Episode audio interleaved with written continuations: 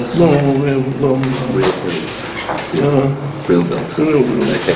So after the afternoon session, we're moving on to the real bills doctrine of our great man, Adam Smith.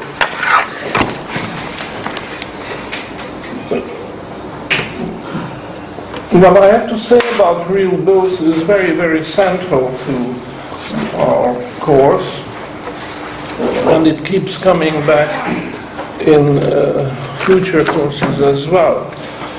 So I would like to put it into context a little bit so that you will see why it is so important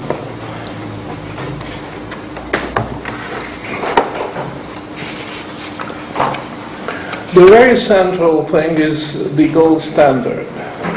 This is our creed, our, Um, the center of our efforts to rectify so much of the ills of the world, if you could go back to the world standard.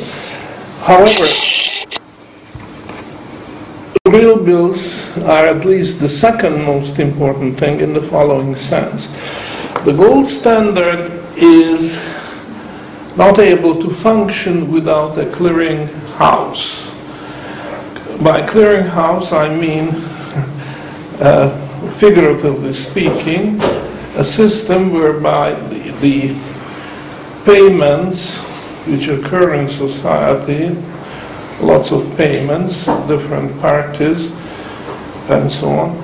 The, the payments are cleared because only a relatively small per- portion of all the payments are actually cleared by transferring gold from one party to another. As most payments, as they and requests for payments, come into the clearinghouse and uh, say two banks are representing a lot of payments to be made and payments to collect from different parties. And uh, what they do is they only settle the uh, net difference in gold. Most of the payments can be crossed out. This bank has a client which is paying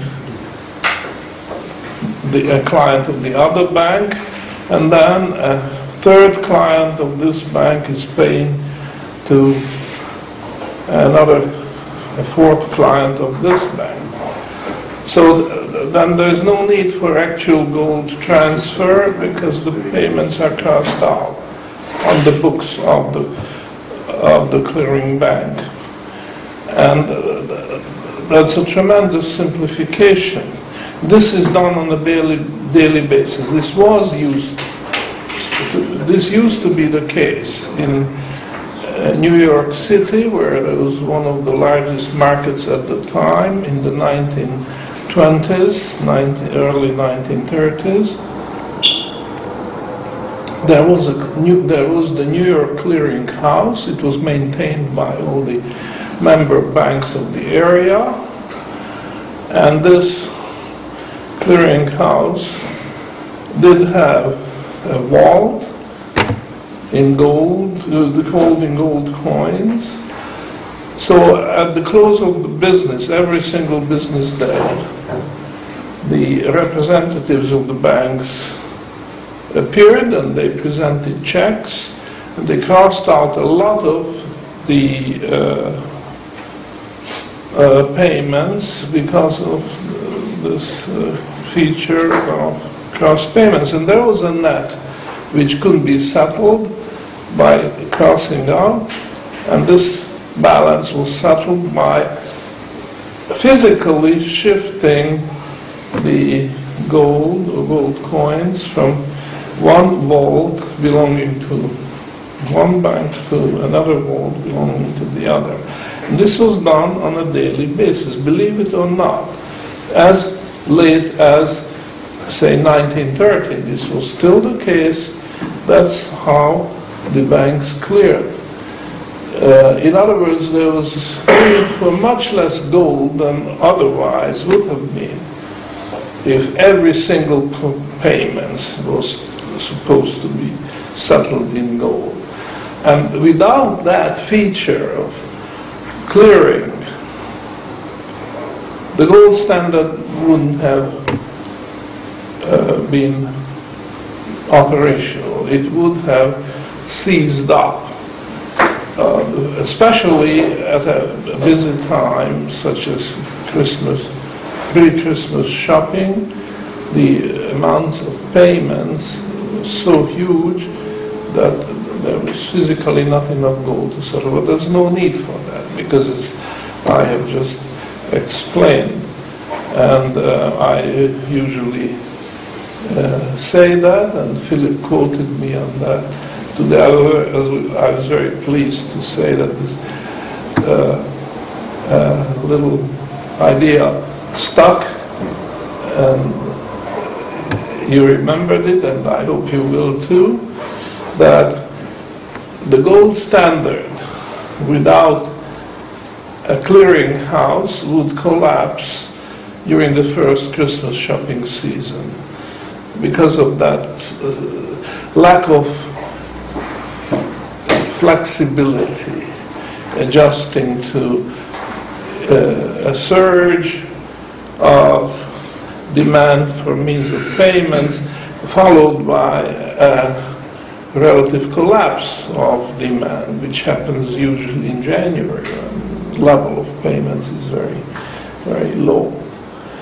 So what the real bill does is it's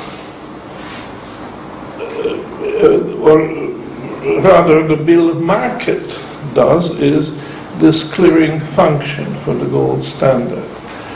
Uh, Adam Smith described this process in terms of a great flow a great river which is emptying into the ocean. He was talking about social circulating capital. This is that part of the goods society is producing which is going to be consumed relatively soon. In fact, during the current season of the year before the season changes. All these goods are slowly or fast, but in any case they are moving day after day after day, getting closer and closer to the consumer. When they are within earshot and earshot means 90, 91 days. Sounds like an arbitrary number, but it's not. It's the length of the seasons. So when these goods are within earshot of the consumer, earshot of the consumer, then their character changes.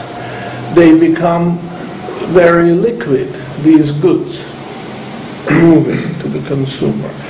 Because it can hardly be questioned that they will be picked up by the consumer. I mean, the flour which will be baked into bread and the bread consumed by the consumer, this is a fact that so much bread is consumed every single day by the consumers. So that part of the social circulating capital, which is uh, which has the shape of flour to be picked up by the baker, and the baker is making the bread, and the bread is consumed, is uh, a foregone conclusion. There is no risk involved in handling that part of the social uh, circulating capital. Just to compare it with something, uh, and I give you an extreme example, uh, something as a surgical instrument used by surgeons operating on patients. There is a market for that too. But if you handle that type of merchandise, and there, to be sure, there are people who have to handle that, uh, there is a considerable risk involved because how do you know how many of these in- instruments will be purchased during the year? Or there is another danger too. You have an inventory of surgical instruments and then some improvement takes place. Some surgical procedures which call for a different instrument and they are discontinuing the use of the old one and you are uh, you are sitting with an inventory which you may not be able to sell. So there are all kinds of risks involved if you handle some special merchandise. And This is just one ex- extreme example, but there are many others where there is a risk. And uh, I think uh, this is the mistake which a lot of Austrians even today make, that they assume that the risk is evenly distributed for all those people who handle the merchandise moving to the consumer. And this is just not the case. There are certain types and this is what we call social circulating capital uh, concept created by Adam Smith, which uh, the risk is minimal. I mean, I agree there is risk in life. Even stepping on a street is risky in the sense that uh, brick could fall on your head and you drop dead. I mean, there is a risk. Or hit by a car, or a streetcar, or bus. But uh, we are talking about differences of degrees of risk. And I think Adam Smith has the merit of pointing this out that the great flow of social circulating capital, that part of the consumer goods which are certainly to be certain to be consumed, first of all, removed from the market and consumed by the consumers they will not get back into circulation. Once they are consumed, it's like water from a river emptying into the ocean. There's fresh water, and once it reaches the ocean, it becomes salt wa- water, seawater, which is completely different. The ecology is different, different type of fish strive in fresh water and salt water. This is the kind of metamorphosis which is taking place in the flow of goods to the consumer markets. The social circulating capital is dissipated in consumption. And that means as you approach that point, the important thing for us is the reduction in the level of risk. So the certainty takes place of, of uh, risk, and uh, therefore the way to finance the movement of that uh, mass of goods, the social capital, is very different from the way of financing the movement of other types of goods. All the others are just piled together and you have to study, study them separately. But the social circulating capital, the movement of social circulating capital is financed by real bills. And literally bills, because what is involved is that there is, to take a typical example, there is the retail merchant who has ordered certain consumer goods from the wholesale merchant, and the wholesale merchant delivers the goods to the retail merchant and bills him, writes a bill telling him how much of this, that, that item he has delivered, and what is the price. But it never ever happens, and I'm talking about the situation under the gold standard, that the wholesale merchant expects to be paid in cash, in gold. He doesn't expect that because this has been the merchant custom since time immemorial that merchants who do constant dealings with one another, like the wholesale supplier and the retail uh, merchant, they uh, extend a credit which is uh, at the outer limit as long as the season, the season of the year, whether it's spring or summer or fall or winter, because usually different types of food is being consumed during different seasons. Uh, also uh, different types of clothes and uh, the demand for fuel is very different in the summer from that in the winter. Uh, there is need for fuel in the summer too, to be sure, but the winter is usually uh, calling for a lot of fuel to be burned to heat the buildings. So accordingly, the type of merchandise which is being delivered and sold to the ultimate consumer is going to change with the seasons. And that is the reason why there's an outer time limit. Real bills uh, mature in at most 91 days, which is the same as 13 weeks or three months, uh, the length of a quarter the season of the year. A lot of people ask questions, well, is that an arbitrary thing? And I would say, I don't think so, because Uh, you can try if you want to. You are an innovative mind, you have an in innovative mind, and you are a retailer, and you might just ask the wholesaler to bill you for 180 days for a change and see what happens.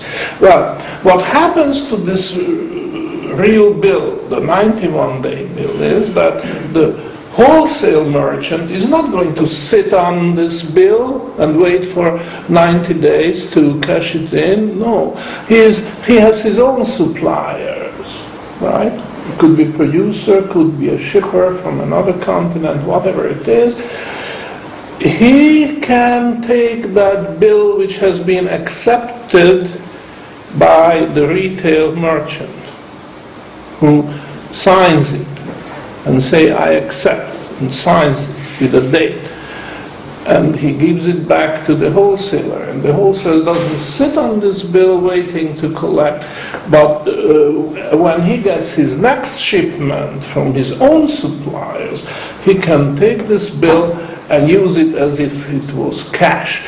And the uh, supplier of the wholesale merchant will accept this. He knows uh, the signatures, he knows that this is a genuine uh, paper, there's no counterfeiting involved, involved, and he knows that these goods are in demand. If there's any change in the demand, the supplier would know.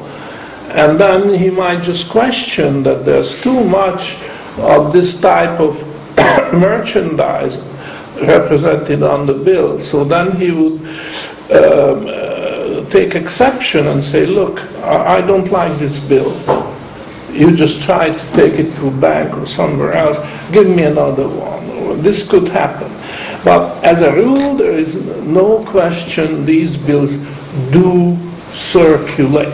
Now, you have an innovative, mind, innovative mind and you think you can outsmart this uh, very old merchant custom of 91 day limit at the outside and you say you want to have 180 day bills and then you try and the wholesaler may sympathize with you and say, oh, I'm going to try to. But then, somewhere along the line, somebody will reject that bill. They will say, no, that's not reasonable. I am not going to take that kind of risk. Who knows what's going to happen during the next uh, quarter. This quarter is fine, but you are talking about the quarter after that. There could be all kinds of changes in demand, in conditions, and that's not reasonable to assume that risk, and, and therefore this bill will simply not circulate. So that's my answer. If you say this is ridiculous, 91 days, you just got it uh, from your thumb. This is unreasonable. Well, the answer is, well, that's the way the market operates. The market will not uh, provide the same facility for bill circulation what you have for the 91-day bill because 180, you, there are bills like that, and I'm sure when it comes to surgical equipment, uh, very fine products made of the finest possible steel or other metals, uh, when, when they are delivered to the outlet, to the retailer, then uh, probably those are 180 days or, or longer. However, they, those bills do not trade in the same bill market because the same bill market will reject them regardless of the quality and all the good properties of these products for the simple reason that they not move fast enough. The, uh, the uh, 91 day bills move just fast enough so that you can see the ultimate consumer picking up that product uh, within 91 days and that product has been removed from the market and the uh, bill which covered the movement of that part of the social circulating capital uh, has been satisfied and uh, the cycle of providing the consumer with consumer goods is complete. But there are a lot of other very important things, uh, uh, items, consumer items, which uh, move by nature of thing uh, much more slowly. And uh, that's unfortunate. You might say that's not right, this is not just, but uh, who are we to quarrel with the facts of life. This is just a fact of life, but the market will not accept them as it will accept the 91 day bills, which are uh, drawn on goods. And by the way, the bill will itemize just what uh, consumer goods are involved, how much, uh, uh what uh, type of uh, transportation is involved, if it's in, uh, if it's shipped from overseas, then even the name of the boat is mentioned, and uh, insurance documents have to be attached in order for this commercial bill to be complete. Another name for real bill is uh, bill of exchange, and uh, the origin of bill of exchange is lost somewhere in antiquity, but the revival came during the uh, uh, towards the end of the Middle Ages when the Italian cities, such as uh, port cities, such as Genoa and uh, uh, Venice and some others, uh, have standardized these bills and, and uh, a very great expansion of trade followed. And uh, we have the records of these because uh, they kept very accurate records, these bankers or bill traders, we may call them. And it's a very interesting uh, uh, study to go back to those records and see what kind of merchandise they covered and uh, how the uh, character of the, this merchandise may have changed. And uh, So there- there's a great deal of evidence. There's no guesswork here. This is a fact you can demonstrate. And this also has to uh, be studied together with what we call commercial banking. The banking business has two great uh, types. One is commercial banking, which is based on the trade of uh, real bills, and investment bankings, which has to do with financing the trade of other goods which do not move fast enough and still uh, are very crucial for society and, uh, uh, and the two should not be mixed. But in, in this discussion, I'd like to emphasize this, and I would like to ask you to remember this, that real bill circulation is possible even in the complete absence of banks. Why? Because, as I have just explained, real bills do circulate on their own wing and under their own power. You do not have to have banks to push this type of paper. This type of paper flies on its own wings and on, under its own power. Now, uh, admittedly, banks do bring something to the enterprise. Uh, for one thing, these bills are not uh, ideal for circulation because they are made out for odd, am- usually very large amounts, but odd amounts, not ending with zero, say a thousand dollars or ten thousand or even a hundred thousand dollars, but odd amounts depending on the, uh, if you add the merchandise which they cover, there is a figure coming out. There's no rounding because you just have to pay that amount at maturity. So that is one disadvantage, that no standard denomination. And therefore, when you use it for payment, you have to make adjustment for the last few digits, which you make in small change or some other way, or just write uh, that, okay, you are short or you have overpaid, and carry the uh, balance on the books. This is uh, what they do uh, more often than not. But that's one handicap, uh, one disadvantage. Uh, it can be overcome, it doesn't cause any kind of uh, setback in the circulation of bills, but it's an inconvenience, admittedly.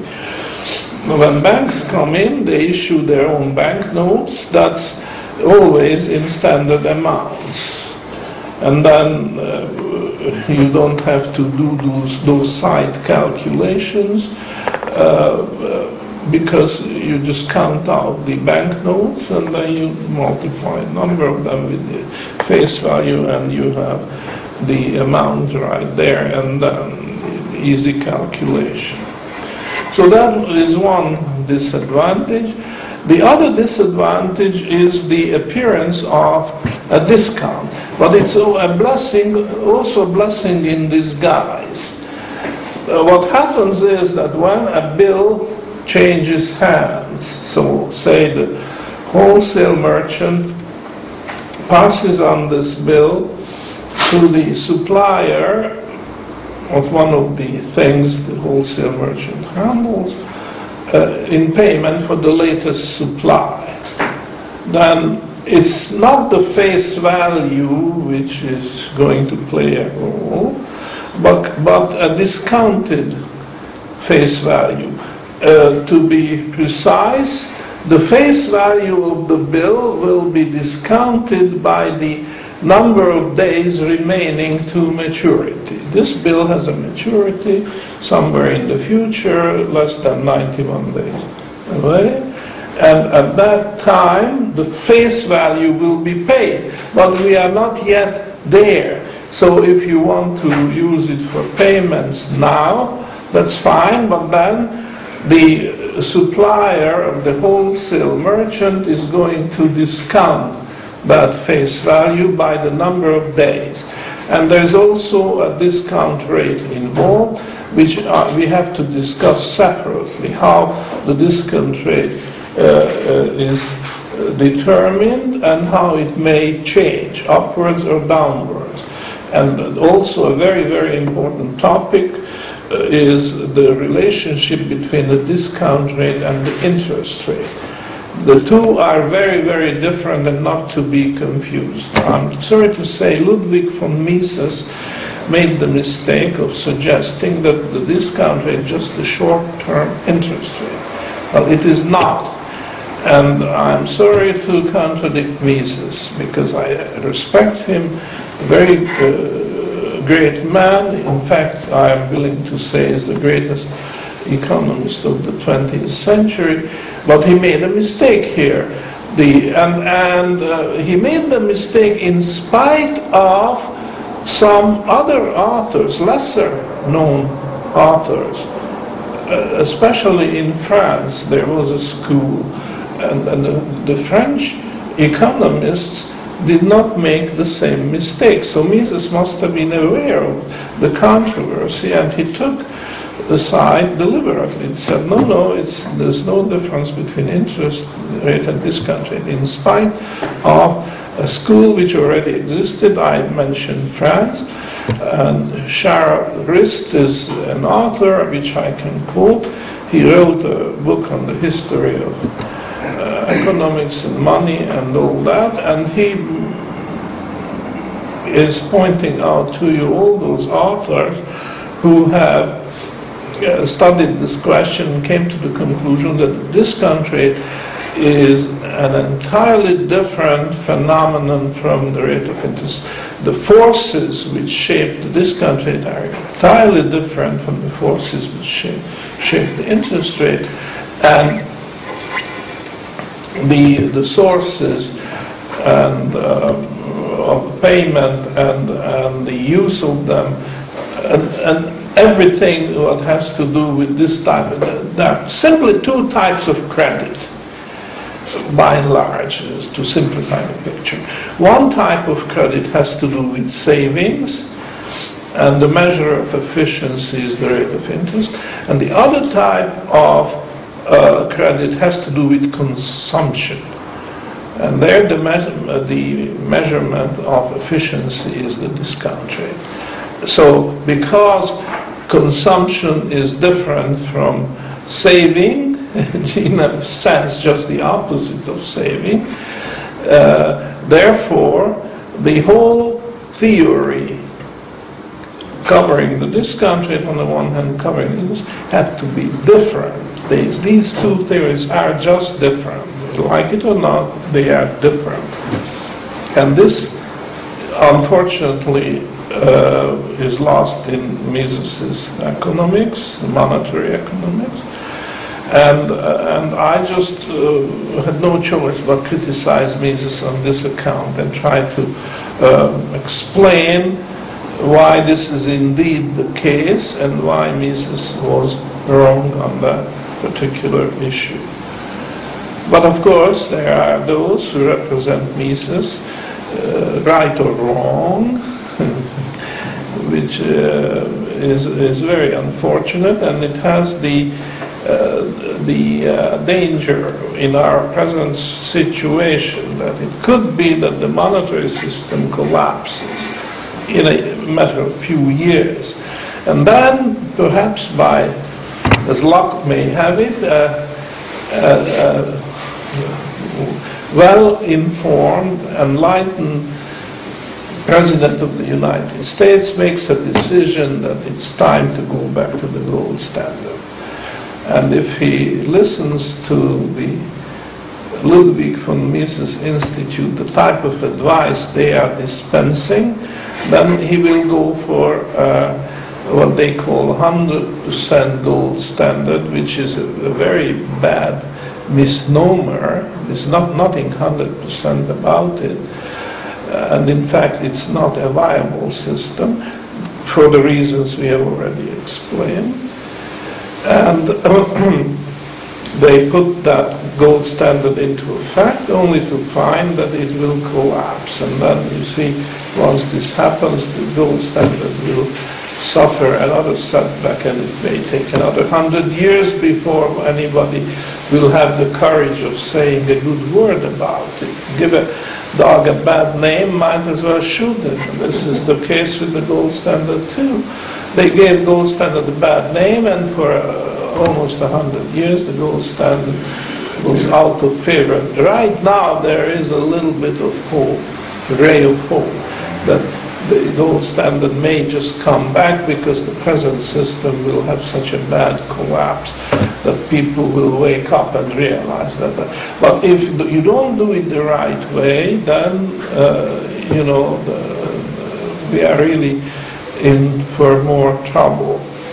And that's why I say this is just so important for us to do this enlightening information, educational type of uh, work that the bill market is an integral part of the gold standard. Can, two cannot be divorced, cannot be separated, because if you do, then the, it, it is no longer a viable system. And I use this as a proof that, and this is where I meet complete uh, negative attitude on the part of the uh, Ludwig von Mises Institute. Uh, my point is this don't talk about banks, bad banks and crook, crooked bankers and the rest of it, because real bill circulation is a fact of life even in the complete absence of banks. And Adam Smith is talking about such a situation that there are no banks, but there is a circulation. And Mises is aware of that. He makes explicit reference to uh, Manchester, the city of Manchester in Britain, and Lancashire, and the, uh, the, there were two great areas, the industrial areas, the beginning of the industrial era. Uh, one had to do with the wool industry and the other had to do with the cotton industry. And of course, cotton had to be imported, but even wool, I think, by and large, originally sheep were uh, uh, bred in Britain, but uh, very soon the market became so large that Australia had to come in and uh, imported wool was part of that market. No, I forget. Lancashire was. Uh, Lancashire was wool. Wool, yeah, yeah. and uh, Manchester.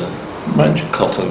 was cotton. I think so. Uh, yeah. I've never been there, so I don't venture that far north. uh, well, can you shed a little more light on it?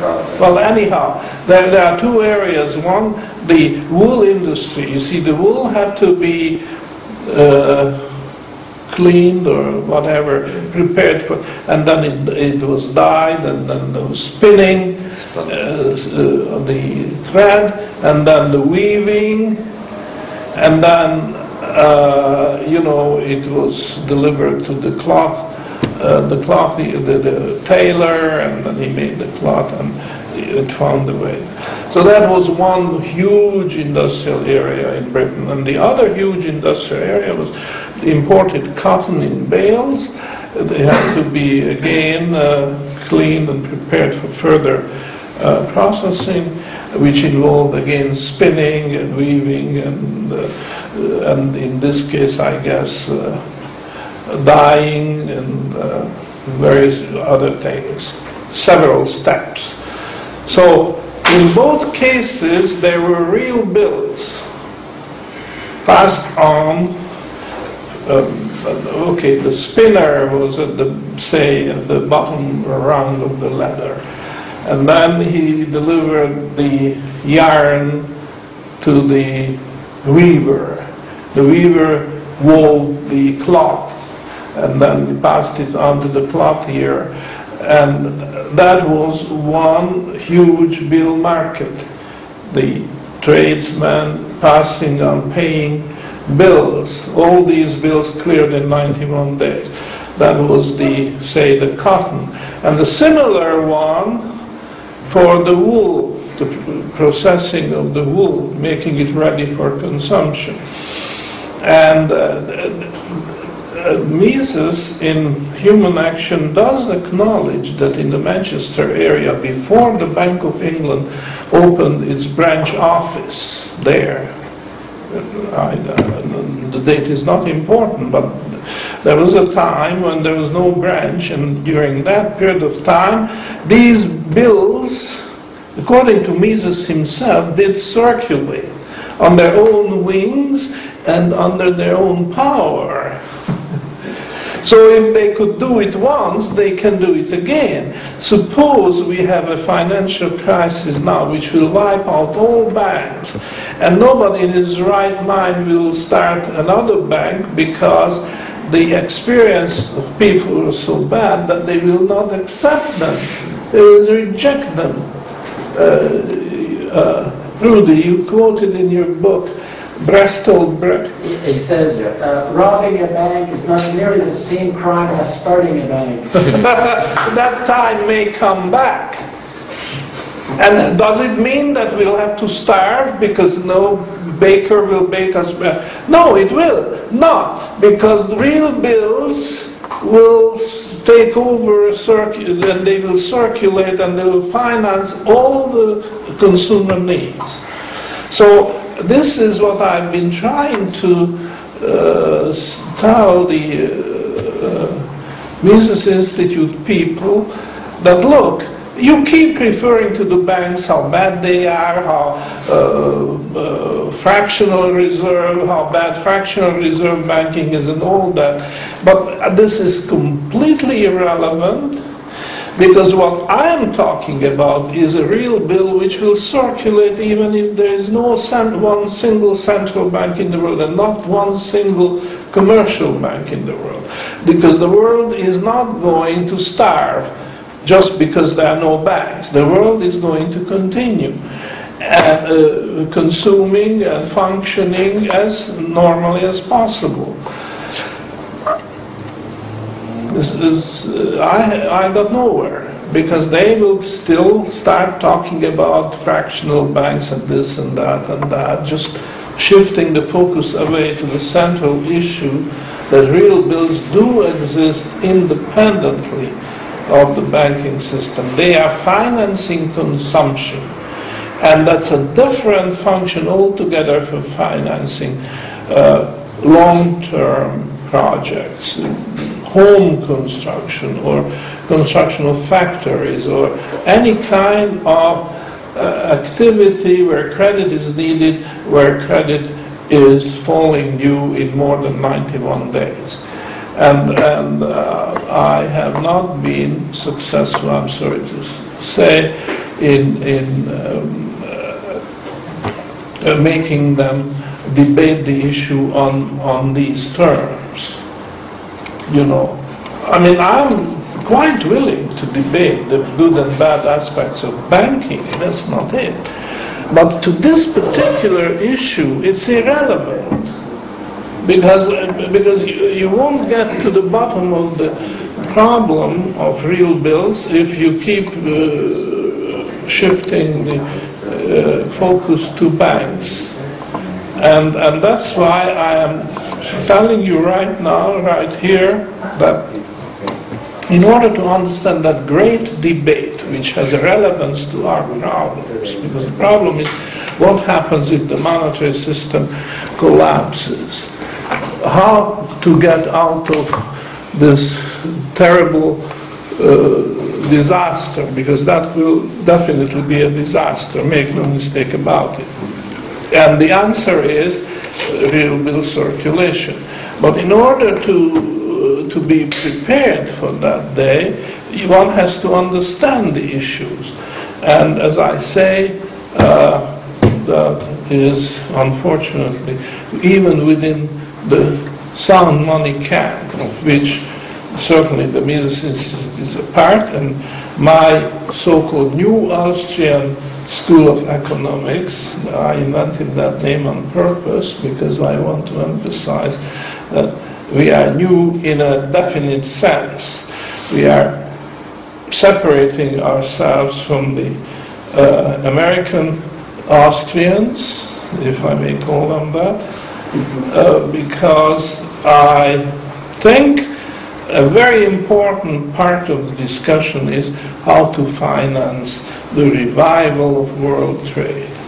This, this collapse, which uh, we keep talking about here, is basically a collapse of world trade, which will cause a, a, a terrible unemployment problem and uh, closing of factories and production facilities and generally destruction of capital because once you close a factory it, it, represents capital destruction reopening the factory a month or a few months later is not going to recreate the conditions which existed before closing because uh, once a factory suspends operation, there is a, a quantitative uh, disappearance of capital, destruction of capital, which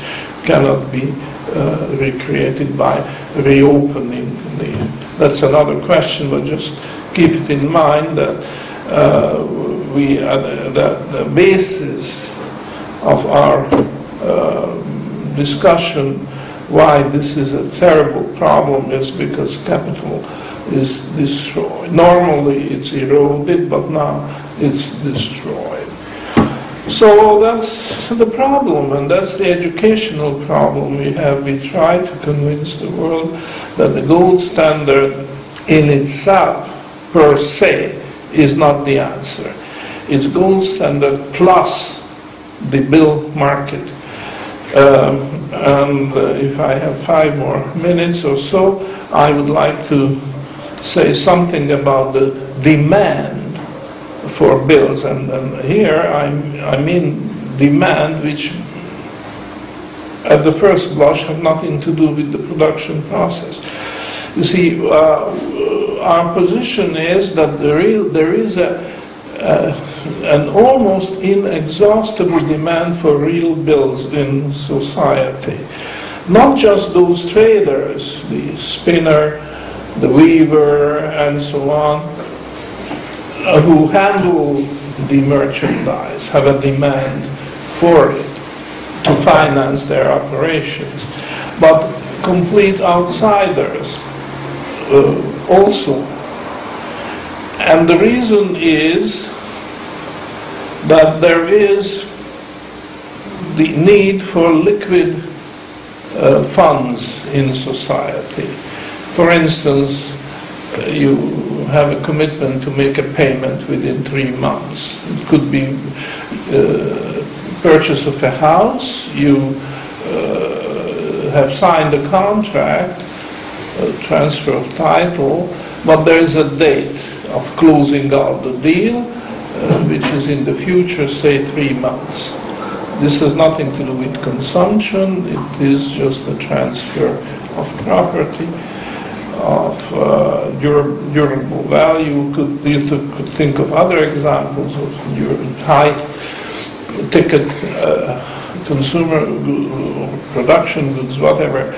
Uh, but uh, buying a house is as good as a, uh, an example as any. So you are given three months by your contract to come up with the price of the house. So you, in, your, in the meantime, you're liquidating certain assets, selling stocks or bonds or what have you, and uh, the question, what are you going to do with the money which you do not need today but need three months from now? So you sold bonds, stocks, there's maybe real estate as well. To, uh, what will you do? And the answer is, in almost all the cases, your preference is to put that money in real bills. because real bills are the most liquid, uh, other than gold itself. Uh, but gold is, let's say, uh, an asset which yields no return, whereas the bill uh, yields a return. The discount itself is uh, uh, it, the mean. It means that the real bill is increasing in value a little bit every single day up until maturity date, when it, reaches it reaches its maximum. But since it's an appreciating value, its liquidity is the highest of all assets you can think of, with the exception of gold. But gold uh, gives you no yield, so you, you wouldn't, in buying a house, you wouldn't um, invest this money you raise in order to have the lump sum you have to pay over at the closing out date in the form of gold. That would not be reasonable. You would rather uh, buy bills which mature either on that date or a little bit later. And uh, Uh, you can be sure that this means of payments will be acceptable to the seller of the house. There's just no question that it won't. because the seller of the house uh, is in the same boat. He realizes that the best way of uh, making these short-term payments, or these payments which mature in a relatively short time, the best means is real bills. So there is a demand. Now, banks, uh, whether fractional reserve or not, the, I would say if a bank uh, keeps its reserves in the form of real bills to the tune of, say, 40% of its assets and the rest in gold in the form of gold, it's a very uh, uh, liquid bank. And I would not call it a fractional reserve because these bills are maturing in the gold in the form of gold coins. So at maturity, they are payable in gold. They are not payable in other paper. They certainly are not allowed to uh, be rolled over. Uh, if, if the uh, drawer of the bill at maturity fails to pay uh, the gold coins, uh, the face value gold coins, then his name will be listed in the black book and he, he will never be able to uh, sign another real bill in his life. And even his children may not be because on this black book uh, they are blacklisted and uh, this type of uh, default is so serious or was considered so seriously that you have said you ha- have given up all hope of ever starting a business under your, your own name because of that default. So uh, this is a better guarantee than the Federal Reserve of the United States or the U.S. Treasury can ever give you, because these people, some of them are scions of uh, merchant classes having a history, uh, or families, merchant families having a history of several generations, maybe a, a couple hundred years, are not going to risk their name to be exposed to this kind of abuse that somebody somewhere in the family uh, issued a, a, bad bill which was not paid in gold uh, upon maturity. So this is a fact. And therefore, uh, the uh, demand for real bills is very, very high. So if a bank ever experiences a run, which means that gold is being demanded in exchange for its side liabilities, such as banknotes or bank deposits, and the bank experiences a depletion of its gold, uh, which threatens that they might have to close uh, the door of the bank, at least temporarily. Uh, they can avoid this if they liquidate uh, real bills from portfolio, which they can carry, which they obviously carry.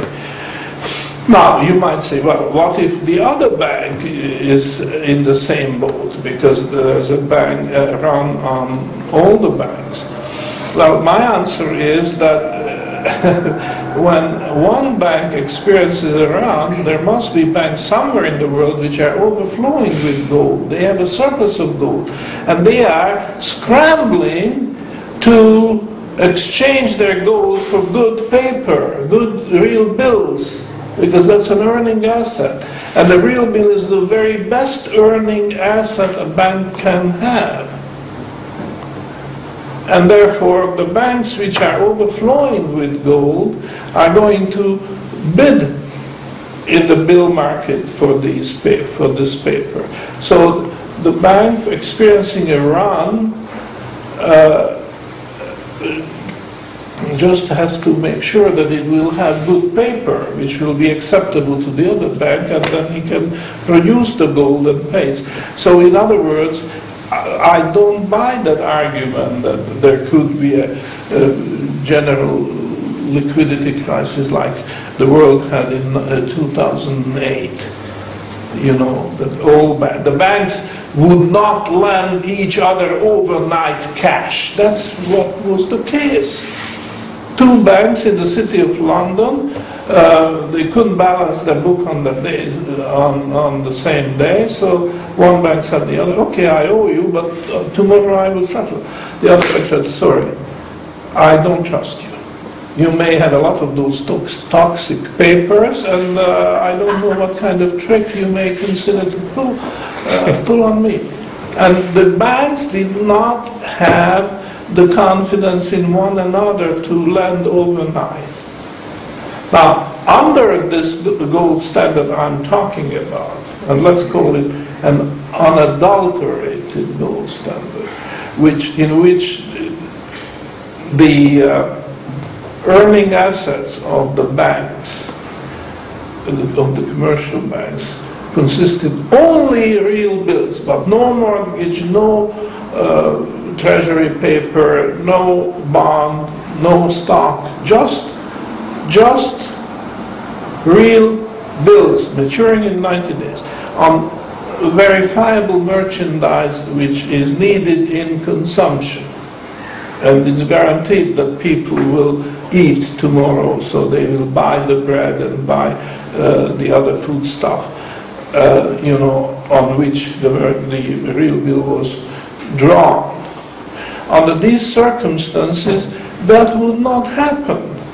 The crisis did happen in 2008 because the banks, uh, in pursuit of uh, excess excess profits, they started buying mortgages. They never, they didn't have any business to be in mortgages. Mortgage is a different type of banking altogether, investment banking. We are talking about commercial banking. The commercial banker should not touch uh, a a mortgage with a 10-foot pole. And that's the, the fact. But once they violate these rules, then it starts snowballing and eventually collapse will happen. But as long as they stick to uh, the principles of uh, commercial banking, uh, bill market is there as a source of liquidity and it will uh, assist banks to uh, get out of temporary payments difficulties. All right, I uh, sign off and coffee break? Coffee break? And we continue with the discussion of this particular issue in half an hour. Uh, Yeah. One small comment, Philip sent me this bit of information. Before World War I, the German Reich Bank had a, a rule of operation to their commercial banks, one-third of all assets in gold and two-thirds in real bills. That was it. So Yeah. where did you dig that out, Philip, if I may ask you? Somewhere. It was from Adam Ferguson's book, The Death of Money. Well, I think it's called The Death of Money. Now, when money dies. When Money Dies, thank you, the Weimar Republic experience. No. Niall Ferguson isn't that erudite. No, Adam Ferguson. Okay, Okay, thank you.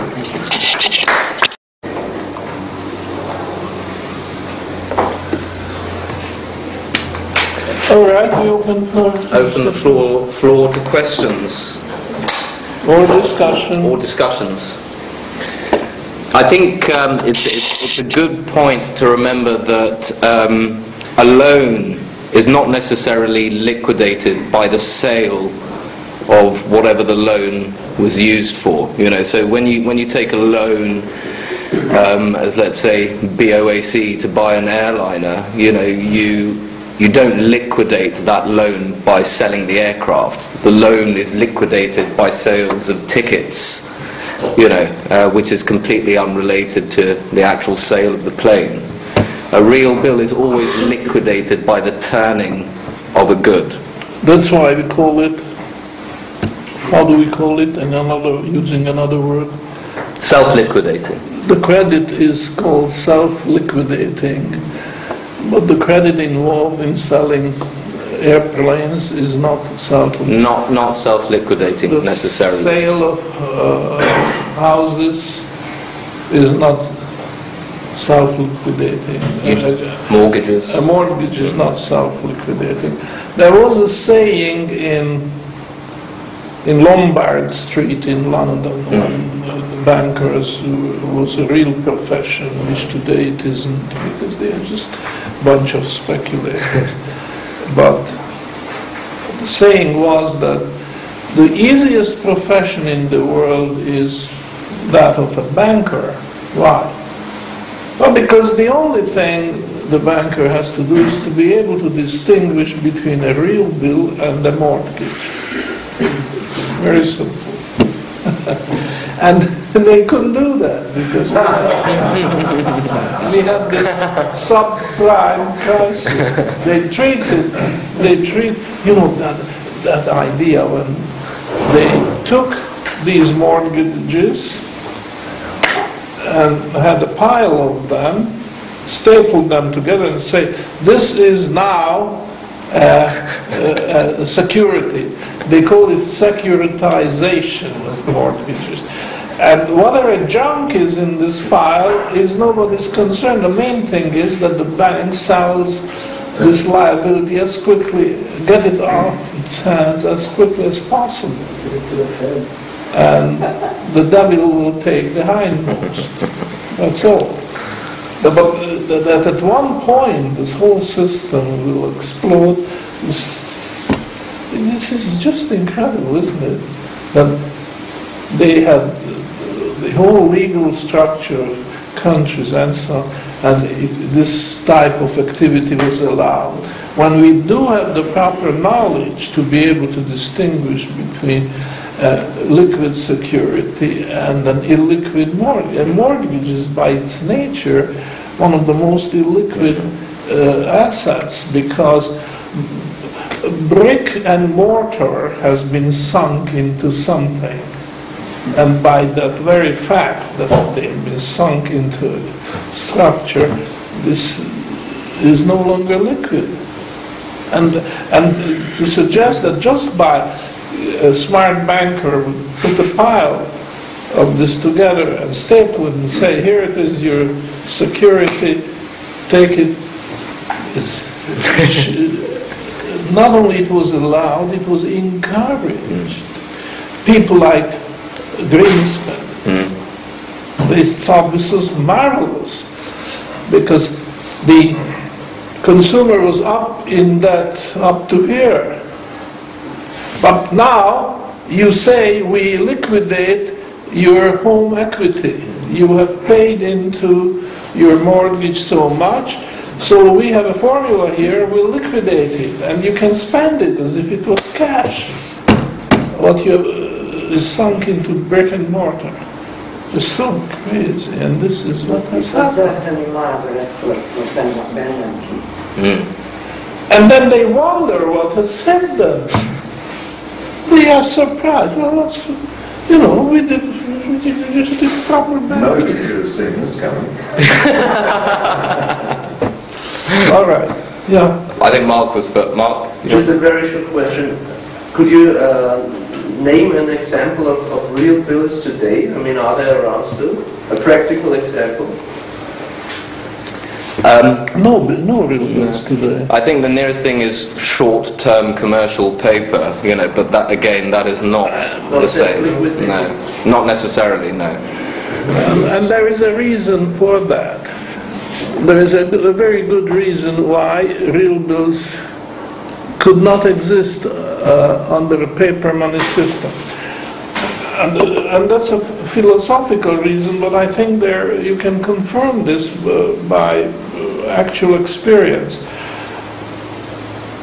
The idea that here's a real bill and this will mature into euros or dollar bills, Federal Reserve notes, is preposterous. It's just preposterous because when you say matures into, it assumes that what it matures into is a higher quality instrument.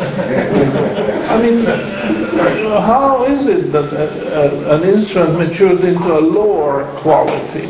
But as it is, if there were real bills today, and I claim there aren't, but if there were, they would be the highest quality, much, much better quality than Federal Reserve notes or Euro notes or yens or what have you. Much better quality if they existed in the sense they existed prior to World War One. That, in other words, they would circulate.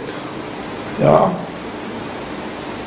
And I'm saying that there are no such thing, not because there's any prejudice against them or the government would stop them if they appeared. No. Simply because nobody would take it the same way as they did when they were gold uh, convertible at maturity prior to World War One. Nobody would accept them in circulation with the same ease. I'm not saying that it would never ever be accepted because obviously uh, there could be special circumstances when uh, two people who are trading with one another uh, make a bilateral agreement and say, I accept your paper for delivery. And uh, whether you give me a collateral security or not is another question. But I do accept, okay, that there are, there might be such exception. But when I say general circulation, I assume that without much fuss, the party which is offered this in payment will accept it. He will not accept it if he finds something wrong with the construction of the bill, or takes exception to some of the signatures, that, you know, I don't trust that guy, I, but generally speaking, if there is no special reason for rejecting, the bill will be accepted in payment.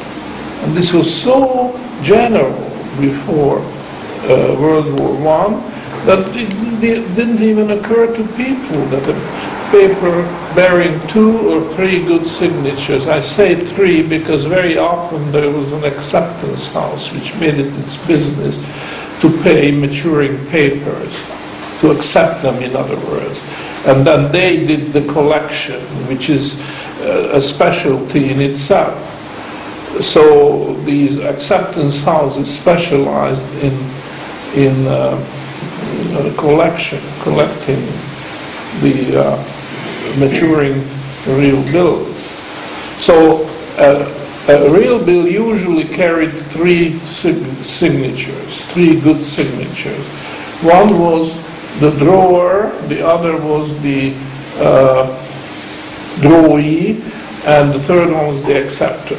The drawer was, in my example, the wholesale merchant. The drawee was the retail merchant to whom delivery was made.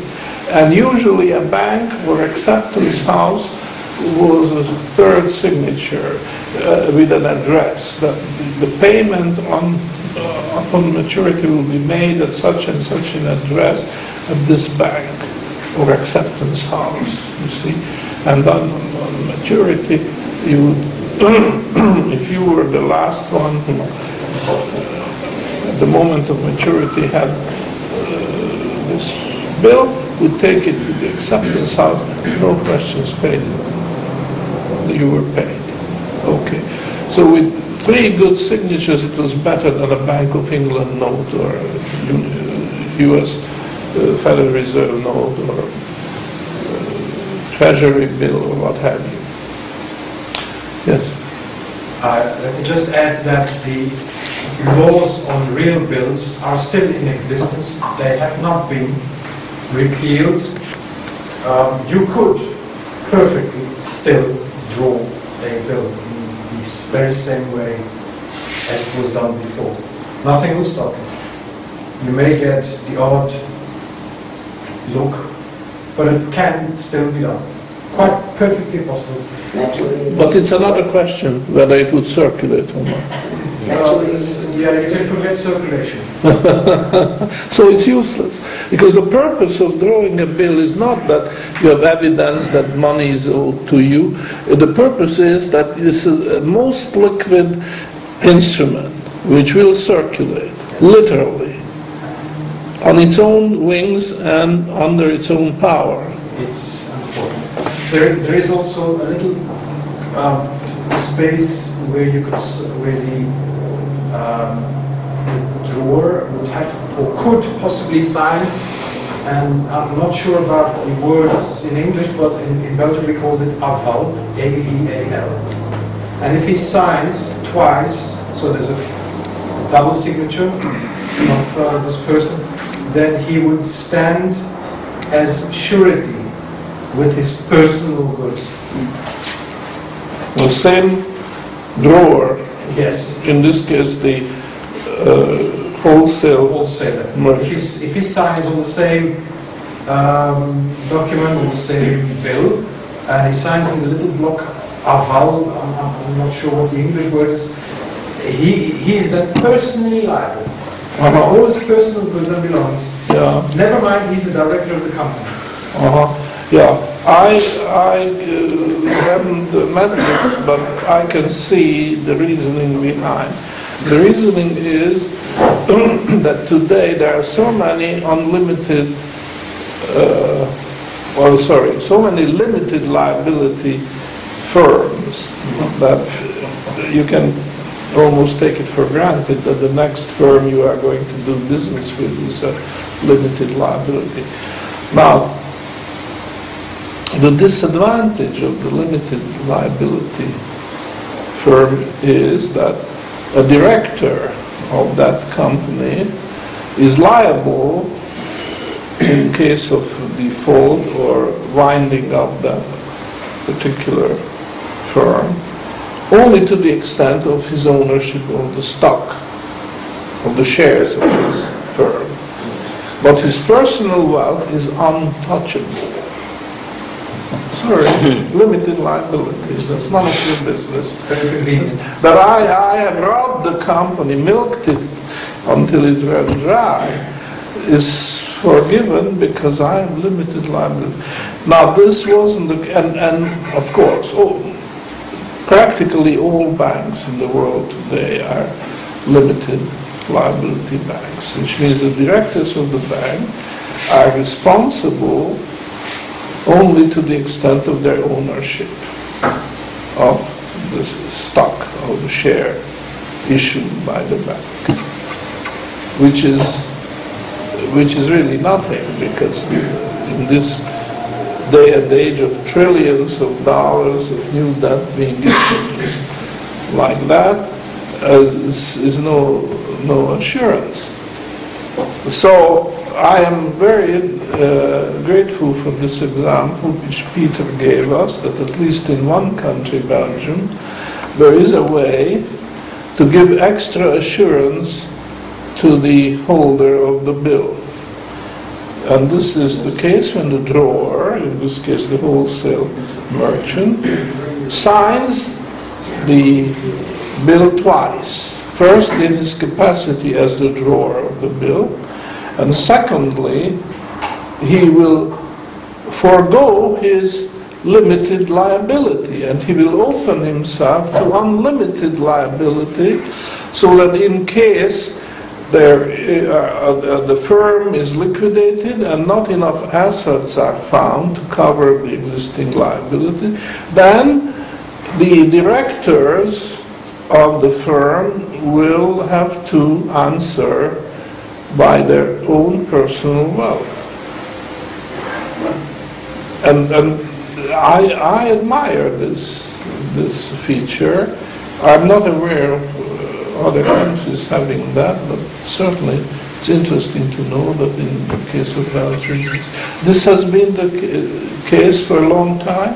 I, I have used this about uh, 15 years ago um, once. It was in the setup where um, there was um, a jeweler um, who bought watches from the company where I worked for, for and he owed, well, he didn't pay on due time and he accumulated quite a debt to the company. He was the biggest customer um, of the company, obviously.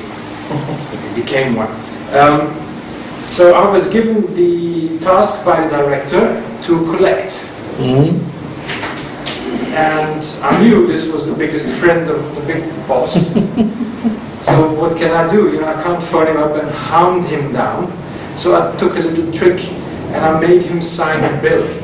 And I, when he was in my office, he was saying how he had a good holiday in his um, second holiday near the sea, and it was his house. And I said, "Well, really? Aha! Okay. Well, we'll arrange something with the bill, and that will occur in 30 days." And I knew he would default on this bill, but I made him sign for aval. And um, obviously he defaulted again, which now the, the company has then the chance to enter him on a black book with the bank. So um, that, would, that, that is bad enough because it's a matter of public record. Um, I gave them this very sneaky document to to the auditors and with the recommendation, please please collect because now it becomes a liquid document. You do not need to pass through a judge for judgment on default. You can actually liquidate it directly with a with a bailiff or a sheriff or, or anybody who can go and collect and attach goods. Now, um, that was the intention, so I thought I did my duty, um, but somehow the company director was not so happy with me doing this to his best friend. Did you get the money? I don't care, I was told to go. Ah. Louis, did you have a question? It was more um, at the time a comment or an observation on um, how our um, individual responsibility has eroded over time in all of this. Um, Professor made me realize how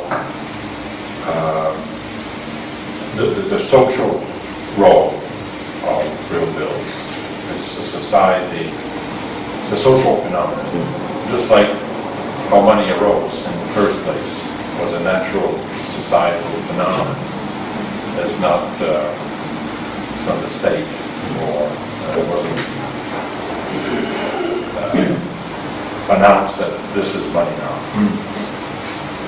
And at that time, I guess you didn't have fund managers. You didn't have people managing other people's money. You manage your own money. You might, you might have trusted the banks for savings, you know, if you wanted to do that, but there was a whole industry that developed in the 20th century, a whole industry that didn't exist before, that uh, was based on managing other people's money. Because you were talking about uh, the toxic waste and the securitization of mortgages and the, I mean, nobody in their right mind, if they, if they didn't have any government guarantee, or if they didn't have a fund manager who was making decisions for them and who could, and, you know, had enough uh, knowledge to understand, and if society talked about these things, would buy this shit. Uh, But professional fund managers who, um, it's not their money. Um, There's a very interesting controversy brewing in the United States. I told you about this bunch of uh, mortgage papers piled together, stapled together, and put on the market as uh, securities, thereby lending a lot of liquidity, arti- quite artificial and quite unjustified. Now, what happens under the present crisis is that a lot of mortgages are defaulted on. And suppose that you defaulted on a mortgage which is in this pile somewhere, and then the uh, bailiff comes and wants to put you out of your home. And then you s- tell the bailiff, well, show me the mortgage. Yes. Well, he cannot show the mortgage because it's stapled together with a lot. So in other words, they, they, the liability disappeared. And this works for the uh, homeowner because it protects him. I mean, not all the uh, courts in the United States will do that, but there are judges, you can be sure, all over, who sympathize with the poor uh, homeowner who has been made subject to this crisis artificially by those who invented this securitization process, and now they just want to put them out of their home. So the judge will accept the argument that you couldn't prove your ownership, you couldn't produce your mortgage, and therefore the case is dismissed. It happened again and again. Perhaps it hasn't caught on as a wildfire, but at one point it could. And then the question is, who is responsible for this? Well, obviously those who invented this securitization. I, I would have sympathy uh, also with the uh, homeowner who has been made the scapegoat of this. In fact, he was tricked into uh, going into debt by the system. And now he is victimized and he will have to give up the house. So that will be very, very interesting to see how it turns. And I, I would uh, predict that this uh, mortgage crisis could be put aside because ultimately no court will grant the right to displace a homeowner. However, there's a much bigger threat is hanging over the mortgage market, and that's the commercial real estate. Is a much bigger problem than the home mortgages crisis, you know? And there the excuse, then the, the, the judge won't have sympathy for the, uh, uh, for the fellow whose commercial property is mortgaged. And, and I think that will be devastating. So, you know, there will be all kinds of twists in this saga of mortgage crisis and uh, and uh, it ultimately will, will collapse because the commercial mortgage market is, is much more exposed and much more vulnerable than the home uh, ownership mortgage crisis. Further questions and discussion, comments? I would liked to know if you could replace the interest rate with discount rates altogether and therefore um, fulfilling the religious obligation of some religions that you must not uh, charge interest. Uh, I'm, I'm, I'm not sure I understand your question. What it, well, I, I don't quite get what you mean there. To, to replace the interest Yeah. altogether with, with discounts. So, so you, you don't lo- loan, but you, You can't, for the very good reason that an interest contract is long-term, and discount comes in only when the maturity is Uh, 91 days. yeah, but, but you could also have a longer maturity and therefore replacing longer interests. Well, that's just playing with Yeah. paper, but the substance disappears. The substance is circulation. You know, the 91-day bill will circulate, and longer dated instruments will not circulate, and I even question whether the discount, or what you call discount, would be discount proper, because discount proper assumes circulating bill. If the bill doesn't circulate, then uh, uh, it's another thing altogether, and it's the interest. And then, of course, religion does come in. Now, of course, uh, the uh, Christian religions have adopted the uh, attitude that uh, usury is one thing and interest formed by the market, the supply and demand, is another thing. And therefore, even the Catholic religion, which uh, took a longest period of time to get away from this idea of Aristotle and through uh, St. Thomas of Aquinas, it was absorbed into the uh, Christian theology that interest taking and paying also. Not only those uh, who were sinning who charged interest.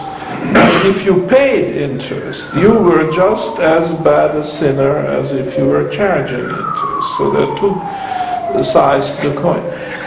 And um, first, the Protestant religions uh, advocated relaxation of this very rigid and unreasonable rule. And then, uh, after 200 years, the Church, Catholic Church, uh, advised the confessors, father confessors, not to uh, hold uh, penitents uh, sinners who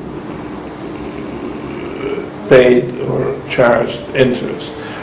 Uh, and usury was defined and so on. So that was the end of that saga in the Christian churches.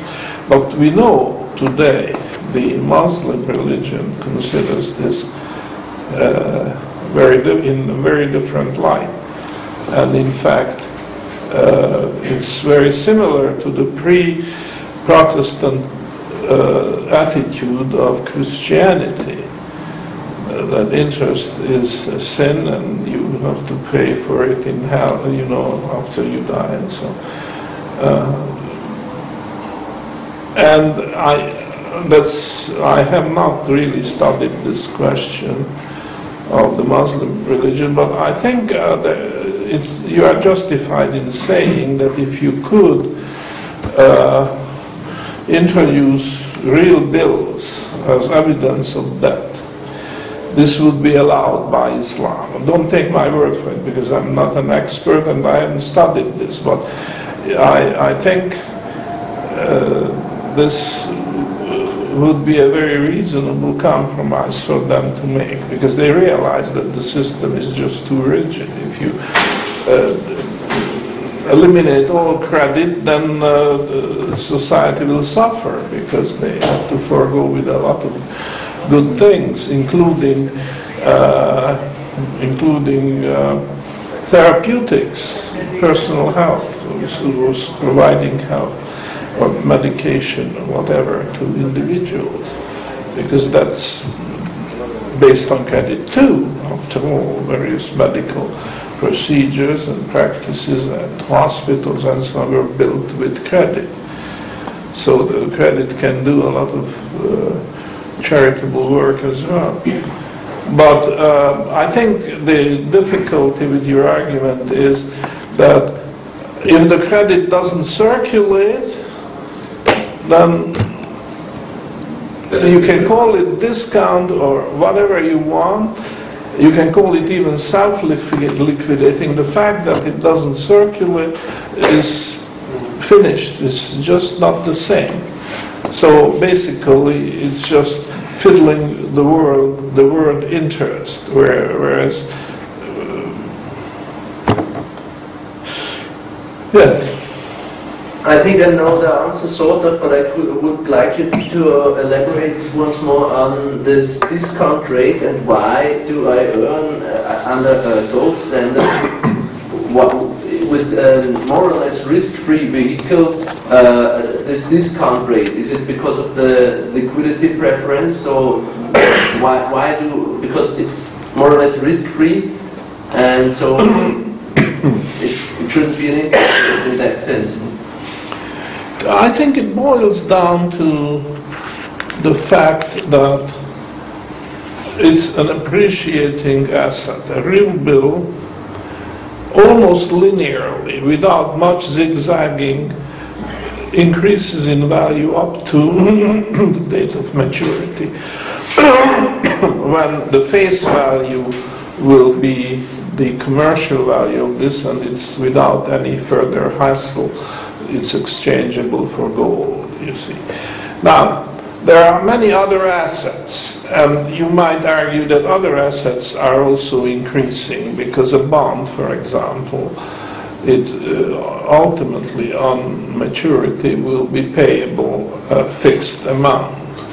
So you might say that in the meantime, the bond may have a lower value now than the face value, but if uh, maturity is only one year away, then it, through a linear graph, the value of this bond will increase until it reaches the top value, face value. The trouble is that in the case of a bond, this is going to be zigzagged. It's true that the face value is going to be approached. But there could be a day-to-day variation of several percent or even 10%, whatever, in the market value of this marketable bond. And it could be actually higher than the face value. This has happened. And uh, in the case of falling interest rates, actually, it happens all the time. So, um, the problem is that it's only the real bill which approximates this ideal of a linear rise in its commercial value until it reaches the top value, which is the face value, without much zigzagging. I mean, there could be noise. I'm not saying that it's absolutely, but uh, risk-free means that this noise is confined to a very, very narrow range. But why do I earn this? Because of the liquidity preference? Because a Yeah. ounce of gold is more worth now than in 91 days? That's right. Yeah. That's right. So um, it's a real, real advantage to have this risk-free uh, feature of the instrument, which other assets, other paper assets just do not have. Even in the best, even uh, take government bonds close enough to maturity, say one year away, they will be influenced. The best run government with a surplus, everything is order, financial house is complete order. Uh, Market uh, conditions could make the value, the market value of this government bond fluctuate. So it still has the feature that its value on average increases, but with a zigzag. So you buy a bond today, you might have to sell it tomorrow at a loss. This, this would, I, I would say, hardly ever happen in case of real bill. And one uh, add-on question, if I may. You, I draw uh, on, uh, on an analogy which you um, actually gave us in the previous, in one previous session regarding the fiat money system and the, and the gold money system, where you you actually mentioned that under the fiat money system, there's mu- too much. Um, um, you compare it with the, the circle of blood, and you said it's too much of, of Of white, uh, too little white blood cells. Exactly, and too and, and enough or too much red cells, you know. Uh. so under this uh, analogy, what, what is real bills? Are there red cells or whi- white cells or something Uh. in between? Oh, good question. Can, can you give a snap answer to that? The, the, the platelets. platelets. So The very reason why I'm asking is because uh, within I concluded that under a pure gold standard, let's call it like that, the problem is you've got probably too many white cells and too too, too little red cells, which which are circulating. That's what I thought, so, and, and and kind of the model with the real bill, you have enough circulating Yeah, red Yeah. cells and enough white cells. Yeah. That dis- distinguishes. but no analogy is ever perfect, you know that. This analogy is very helpful to show that the paper money system is missing something. Yeah. And what is it is missing is similar to white blood cells, which are the, uh, the uh, uh, fighters in the system. They're fighting the uh, various uh, bacteria or viruses or what have you, which invade the system from the outside. And they are always there. Uh, if you don't have a good immune system, then you know what happens. You are going to die. It could be a trivial disease such as influenza or uh, pneumonia or what have you. And of course, uh, the other question is the uh, cancers, because cancer, there are cancer-fighting white cells. We know that, and we know that uh, leukemia, for instance, is uh, a disease which has to, which has something to do with the uh, bone marrow, right, which produces these white White blood cells. white blood cells. So, uh, but every analogy like this is imperfect. And I, uh, when I say white blood cells, I usually think of gold. But, uh, but it's a very good question, I admit, to, to ask. Wouldn't uh, the real bill will be a complement? Uh, so it's, you know, there are white blood cells which fight cancer, white blood cells which fight uh, HIV virus, white blood cells which fight pneumonia.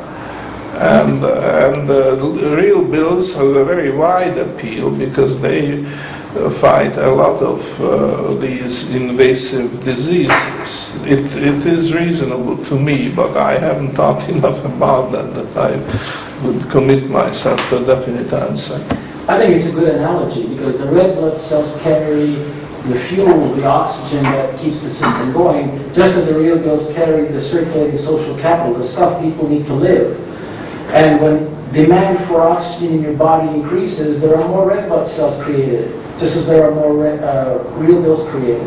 And when the demand for stuff decreases or, or spending decreases, are- these bills go down, so they follow the demand of the civic body. And, and another thing is that if there's a physical constraint on the economy, we're talking about grain and, and drawing bills. Well, you can only draw bills on grain that's delivered. If there's un, if there's no more grain to be delivered, no more bills can be drawn. So the economy cannot overheat.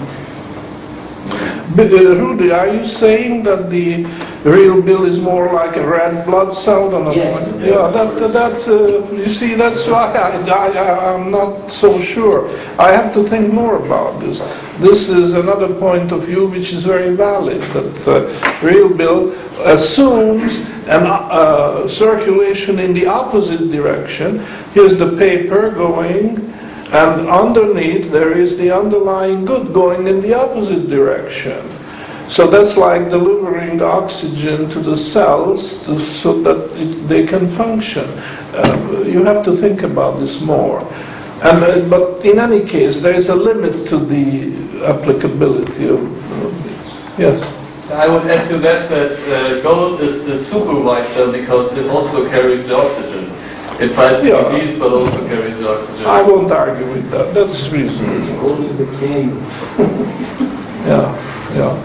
Uh, But, uh, but something is definitely missing from our present um, uh, economic uh, circulation. This paper, which is a congenital disease of paper money. It cannot be doctored away. It's just not suitable for the purpose for which it is being used, paper money.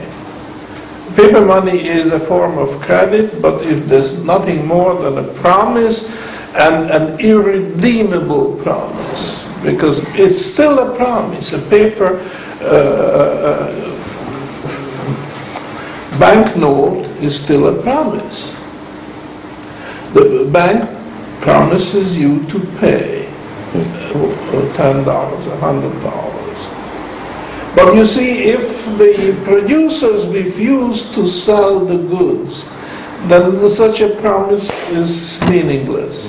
And that day is coming. It has been historically, without any exception, true that when they start issuing paper money, at one point producers stop honoring. They, they will not sell, or they will demand exorbitant prices and, and uh, this is coming. So uh, an irredeemable promise is no promise at all. The system keeps going because of inertia. You know, people without thinking accept paper money because they have always accepted this.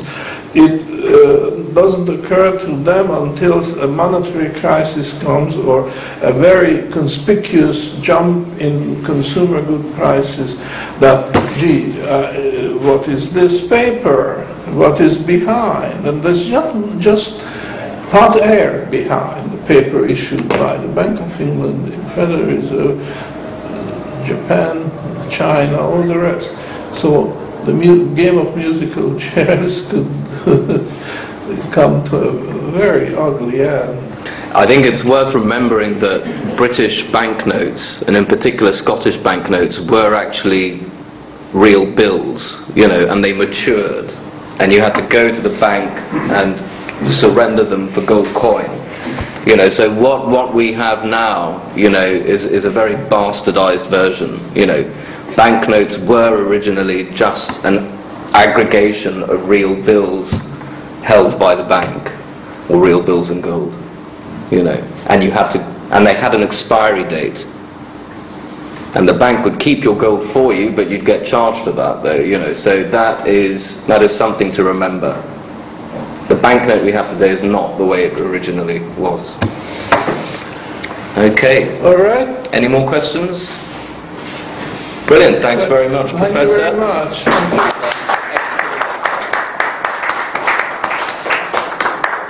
very much.